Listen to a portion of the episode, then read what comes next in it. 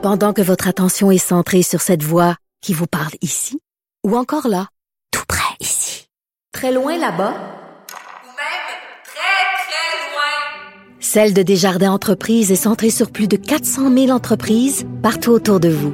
Depuis plus de 120 ans, nos équipes dédiées accompagnent les entrepreneurs d'ici à chaque étape pour qu'ils puissent rester centrés sur ce qui compte, la croissance de leur entreprise. Bon mercredi quand même. Aujourd'hui, à la haut sur la colline, en quarantaine et sous influence officielle de la COVID-19. Oui, oui, oui, vous écoutez la seule émission de radio au Québec produite sous cette influence. Il y aura d'abord les stéréos du Parti libéral du Québec qui nous explique pourquoi il faut que le fédéral plafonne les taux d'intérêt des cartes de crédit à 10% Oui, on a tout mis sur pause. Il faut que les grandes institutions financières fassent leur part, dit-elle. Ensuite, Camille Goyette-Gingras sera avec nous. Euh, elle a lancé l'initiative Couturière unie contre COVID-19. Alors qu'on s'inquiète d'une pénurie de masques dans les établissements de santé, ces couturières peuvent-elles faire partie de la solution et quels tissus doivent-elles utiliser?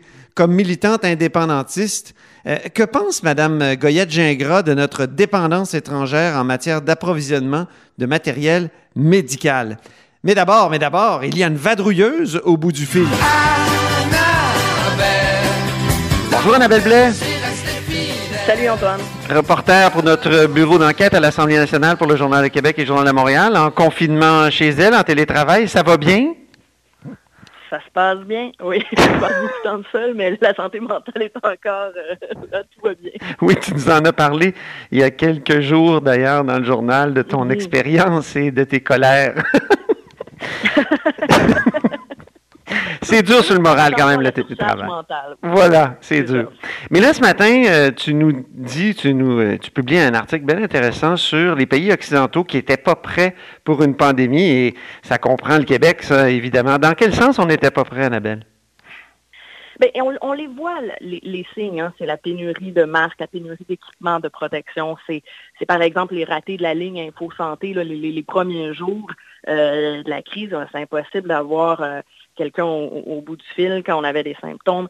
C'est aussi la lenteur pour obtenir des résultats des tests. On les voit, toutes ces difficultés-là. Et c'est des signes que la machine n'est pas bien huilée. Euh, hier, euh, le directeur national de la santé publique, Horacio Arruda, disait, si vous attendez à ce que tout fonctionne comme à la normale, non, c'est impossible, certes. Mais là, nos réserves euh, d'équipements de protection s'amenuisent. Il nous en reste quelques jours à peine. Et c'est la même chose, là, ce qui se passe en Europe, un, peu partout, en Occident. On le voit, euh, il y avait des plans, il y a eu des réflexions sur comment gérer une pandémie. Ces plans-là existent, c'est- en place en ce moment. Mais ce que j'ai parlé à des chercheurs, ce qu'on me dit, Oui, c'est ça. Tu as parlé à plusieurs experts hier, oui. oui, oui, oui. Puis ce qu'on me dit, c'est que oui, les plans sont là. Euh, ce qu'on fait, on, on, on a pris les bonnes décisions, on a eu des bons réflexes, mais ce qui se passe, c'est que est-ce que les plans sont encore à jour? Par exemple, alors, une réserve de masques. Bon, on s'est retrouvé en Ontario avec des masques périmés. Ah oui. Donc, mauvaise gestion des stocks. Euh, on avait des stocks, nous, qu'on avait fait pour euh, H1N1 ou les, le, le SRAS, tout ça. Il y en avait des, des stockages, mais comme le disait M. Arruda, ça ne sert à rien de garder des, des- des stockages de masques si euh, ils sont périmés. Effectivement, mais dans ce cas-là, est-ce que, la, chaîne, pour s'assurer qu'il y ait la- l'arrivée de masques, est-ce qu'on s'est bien assuré que la chaîne d'approvisionnement fonctionnait, qu'elle était toujours accessible? Est-ce que les producteurs de masques euh, ont encore les capacités de fournir en grande quantité? C'est un peu tout ça qui fait qu'en ce moment, on voit que ça coince parce que euh, tout l'Occident est en train le, le ministre Legault, le, le premier ministre Legault l'a dit hier, il y a une course aux masques.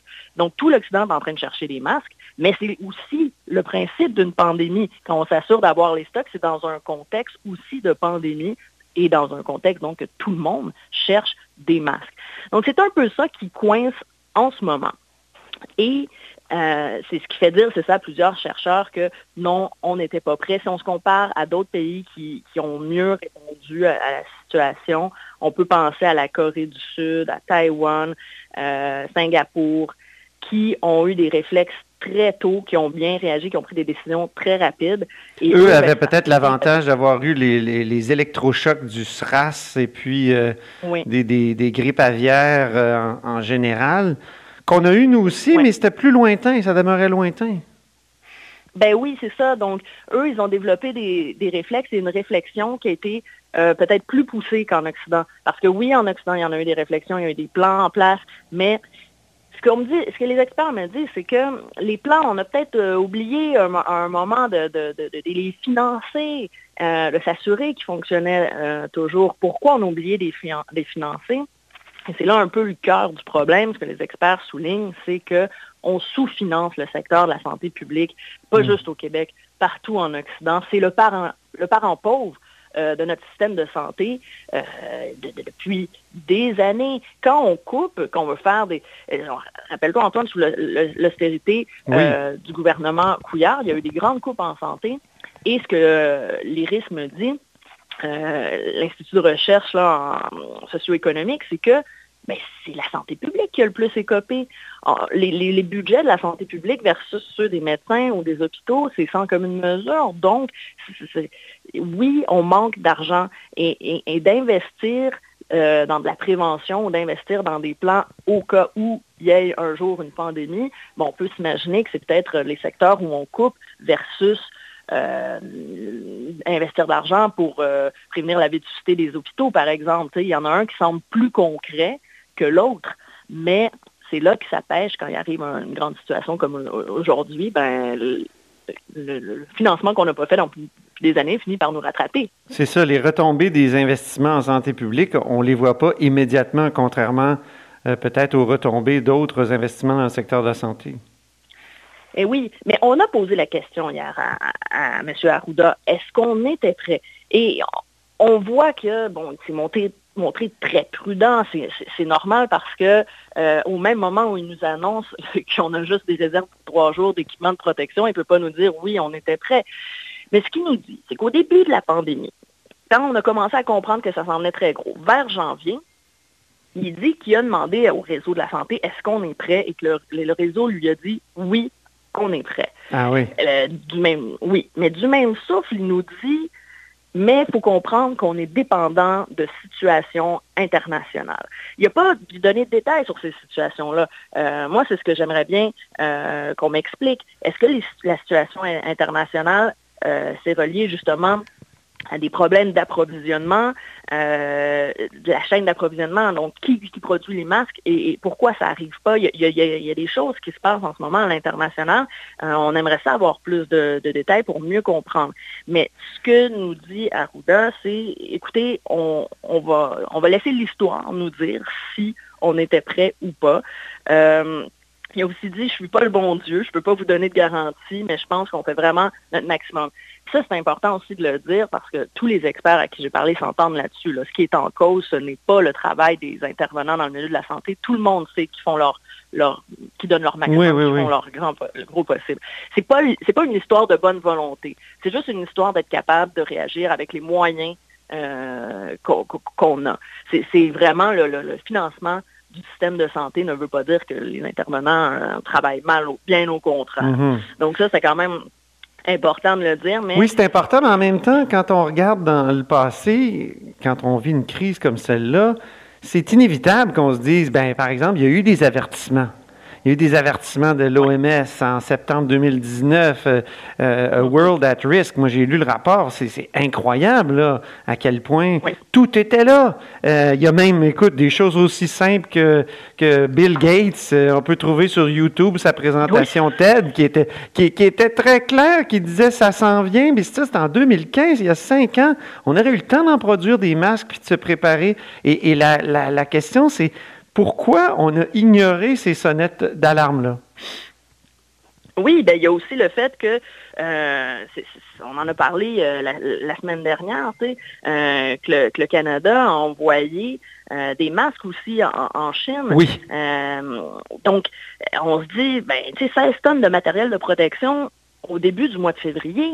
On, le savait que ça s'en venait, donc c'est des questions comme ça qui, qui nous font dire, euh, jusqu'à quel point on avait réalisé au en janvier-février qu'on allait être frappés de plein fouet, nous aussi, par la pandémie. Oui. Euh, donc, c'est pour ça que ça, ça soulève la question, est-ce qu'on était vraiment prêt? Et, et même si on avait mis tous les efforts, tout ça, l'effort, c'est quand même de constater qu'il y a des réflexes qui sont beaucoup mieux intégrés euh, dans les pays, comme je disais, la- la Corée du Sud, très tôt, tout le monde, ils nous ont fait des dépistages massifs. Tout le monde pouvait aller dans un des cabines, ça ressemble un peu à des cabines téléphoniques pour des consultations hyper rapides avec un médecin, Ouais. se faire tester et avoir aussi le résultat le jour même.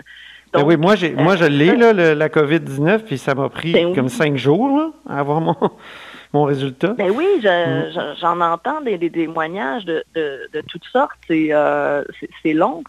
Donc, euh, et on peut voir, et, et une chose très simple, mais qu'en en Corée du Sud, ils ont installé très tôt, c'est que dans tous les commerces où il fallait qu'il y ait une distanciation sociale, ils ont mis au sol des euh, autocollants pour dire, voilà, ici, mettez-vous là dans une file d'attente, vous êtes à deux mètres, installez-vous ici. Et ça, je commence à le voir maintenant dans certains commerces au Québec. Je l'ai vu à la pharmacie hier. Ouais. Et c'est vrai que c'est pratique parce que le 2 mètres, euh, par exemple, versus à, à la SAQ, ben, il n'y a, pas de point au sol. Et moi, je me retrouve un peu stressée quand il y a des gens, j'ai l'impression qu'ils ne sont pas dans le 2 mètres. Je, me sens, j'ai l'impression qu'ils rentrent dans ma bulle. Oui. Mais c'est- tout simple comme, comme euh, solution, mais une distanciation sociale dans la tête des gens, ça ne parle pas tout le temps. Non. Euh, on n'a jamais vécu ça. Donc, euh, eux, très tôt, euh, ils ont été capables de donner des outils pour que les gens aussi intègrent mieux c'est quoi une distanciation sociale. Puis, il y a toute la question des masques. Là, je parle pas des N95, mais tu sais, les masques dans la population, on, on voit dans plusieurs Asiatiques qui portent des, des masques pour se protéger. Et nous, on, est encore à débattre. Est-ce qu'on devrait porter ou non un masque dans la, la- Oui, quand on ben va oui. faire l'épicerie? Et, et ça, c'est- pour les, les pays asiatiques, ils ne comprennent pas comment ça qu'en Occident, on soit encore en discuter. Mais j'en ai parlé avec les experts qui me disent, on- en termes de prévention, un masque, est-ce que c'est utile ou pas? Les recherches euh, ne s'entendent pas tous, ils n'ont pas Ouais, tous ouais. les mêmes résultats. Certains disent oui, d'autres non. Mais ce qui est certain, en tout cas, l'experte à, à- à qui j'ai parlé me dit que euh, c'est d'abord une première mesure de distanciation sociale. Ça nous rappelle qu'il faut prendre, faut, faut rester distant par rapport aux- autres quand on porte un masque. C'est aussi pour le psychologiquement, ça aide les gens à se sentir un peu plus en contrôle. Donc, ça, ça aide à réduire l'anxiété et donc à être plus euh, dans un meilleur état d'esprit, disons, pour suivre les autres recommandations du gouvernement. Mais bref, Mhm. euh, on fera pas... ne serait-ce que pour on- ça, ça pourrait être une bonne mesure.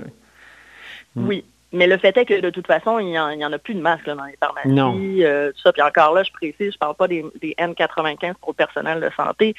Mais bref, euh, il y a des réflexes qui sont euh, beaucoup mieux intégrés dans certains pays asiatiques comme la Corée, Singapour. Taïwan et, et nous, ben, c'est encore un peu euh, compliqué. Il suffit d'aller dans des commerces pour voir que le concept de distanciation sociale n'est pas bien intégré chez tout le monde. C'est tellement, puis je blâme personne. C'est vrai que c'est compliqué là, de se rappeler. Ouais. Bon, faut pas mettre nos gants, faut se désinfecter les mains. Faut... Donc, euh, il y a un moment où c'est vrai qu'on on était mal préparé. Euh, mais comme disait Arruda, euh, la prochaine fois, une prochaine fois, ben, on, on verra ce qu'on peut faire euh, de mieux, mais c'est sûr qu'à la fin de parfait. cette crise-là, il, il va y avoir des réflexions. La prochaine fois. Donc, à, à la prochaine. Merci beaucoup. Merci, beaucoup. Annabelle. Donc, c'était Annabelle Blais, qui est évidemment du bureau d'enquête euh, à l'Assemblée nationale, mais chez elle aujourd'hui, là. mais en tout cas à l'Assemblée nationale pour le Journal de Québec, Journal de Montréal. Vous êtes à l'écoute de là-haut sur la colline.